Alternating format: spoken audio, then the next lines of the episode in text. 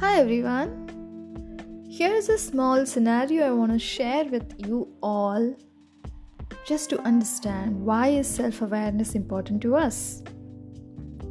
A monk slowly walks along a road when he hears the sound of a galloping horse.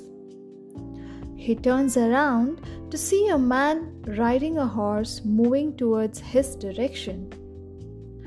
When the man reaches closer, the monk asks, "Where are you going?" To which the man replies, "I don't know, ask the horse," and rides away.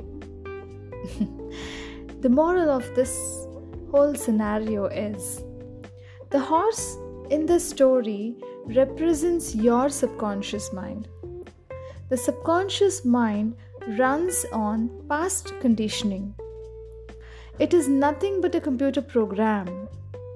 If you are lost in the program controls you and leads you wherever it feels like.